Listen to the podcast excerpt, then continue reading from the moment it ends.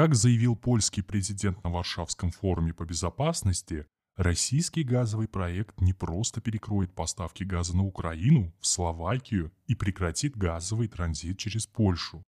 С его помощью Россия получит возможность стратегического шантажа всего европейского сообщества, далеко выходящего за рамки чисто энергетических вопросов. Ну и, конечно же, на фоне происходящего сейчас с ценами на энергию в Европе такая позиция выглядит абсолютной дикостью. Гронингеновский механизм нефтегазового ценообразования на протяжении многих десятилетий, обеспечивший стабильность энергетических цен на комфортных для всех уровнях и для поставщиков, и для потребителей, поломала не Россия.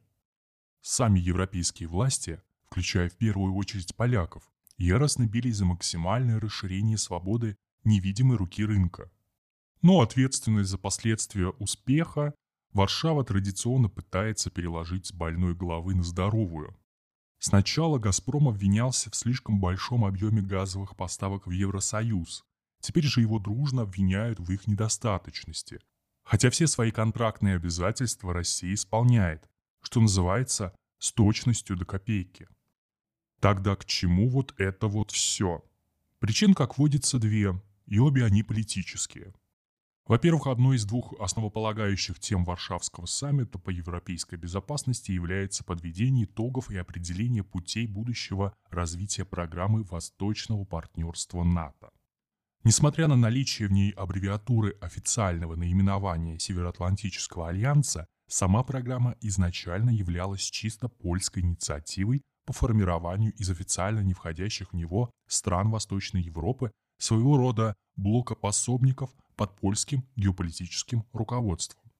Под обещание ускорить процедуру вхождения в НАТО и даже Евросоюз, Варшава попыталась обозначить свою высокую геополитическую значимость, позволяющую сколотить прозападное, а следовательно прямо антироссийское объединение из Азербайджана, Армении, Белоруссии, Грузии, Молдавии и Украины.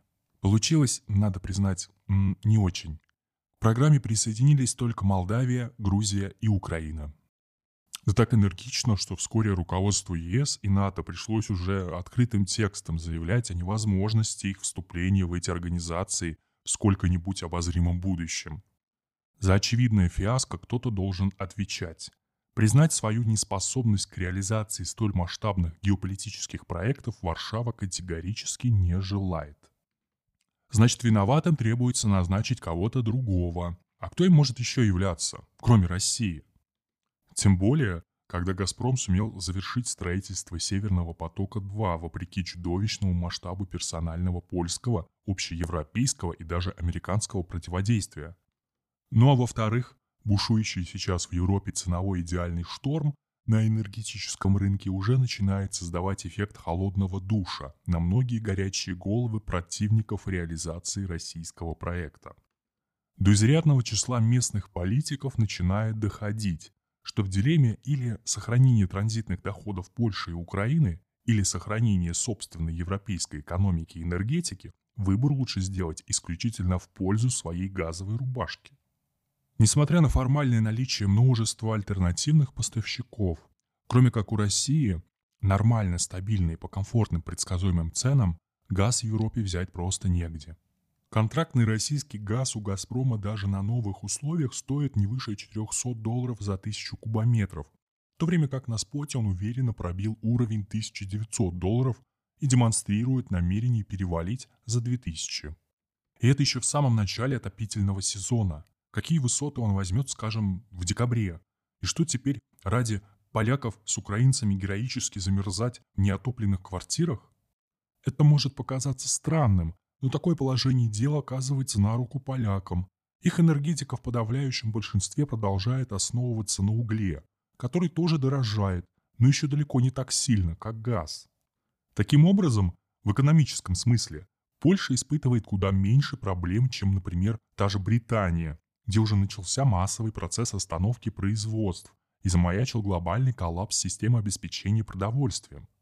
Зато малодушный ропот в рядах союзников по НАТО позволяет Варшаве ярко демонстрировать Вашингтону свою несгибаемую прозападность, как единственного в ЕС и НАТО принципиального борца за евроатлантическую дисциплину, ради отражения российской геополитической агрессии. Ну, все хорошо понимают, что помимо набирающего обороты процесса жесткого противостояния США с Китаем, сегодня также разгорается принципиальная борьба между Штатами и Россией за доминирование в будущей Европе. Хотя Брюссель сам пытается вернуть себе геополитическую субъектность, способностей добиться этого у него немного. Вопрос стоит совершенно иначе. Европа или поглощается Америкой в рамках формирующегося закрытого западного политико-экономического кластера во главе США или серьезно трансформируется с откатом от тотальной евроцентрализации вокруг Брюсселя. Назад к формату добровольного колхоза, достаточно самостоятельных и независимых государств, в интересах которых становится восстановление и даже расширение и укрепление связей с Россией. Во втором варианте Варшава проигрывает абсолютно все, тогда как в первом у нее возникает серьезный шанс формировать собственный Евросоюз Лайт в рамках инициативы трех морей, на основе которого Польша становится достаточно интересной Соединенным Штатам в роли главного смотрящего за Европой, естественно, за деньги. Вот Анджей Дуда и кует железо, пока горячо. Тут надо признать, по-своему он даже совершенно прав. Другой вопрос, согласятся ли с его правотой остальные европейские союзники по НАТО. Видимо, ответ на него мы можем узнать уже к наступающему Новому году.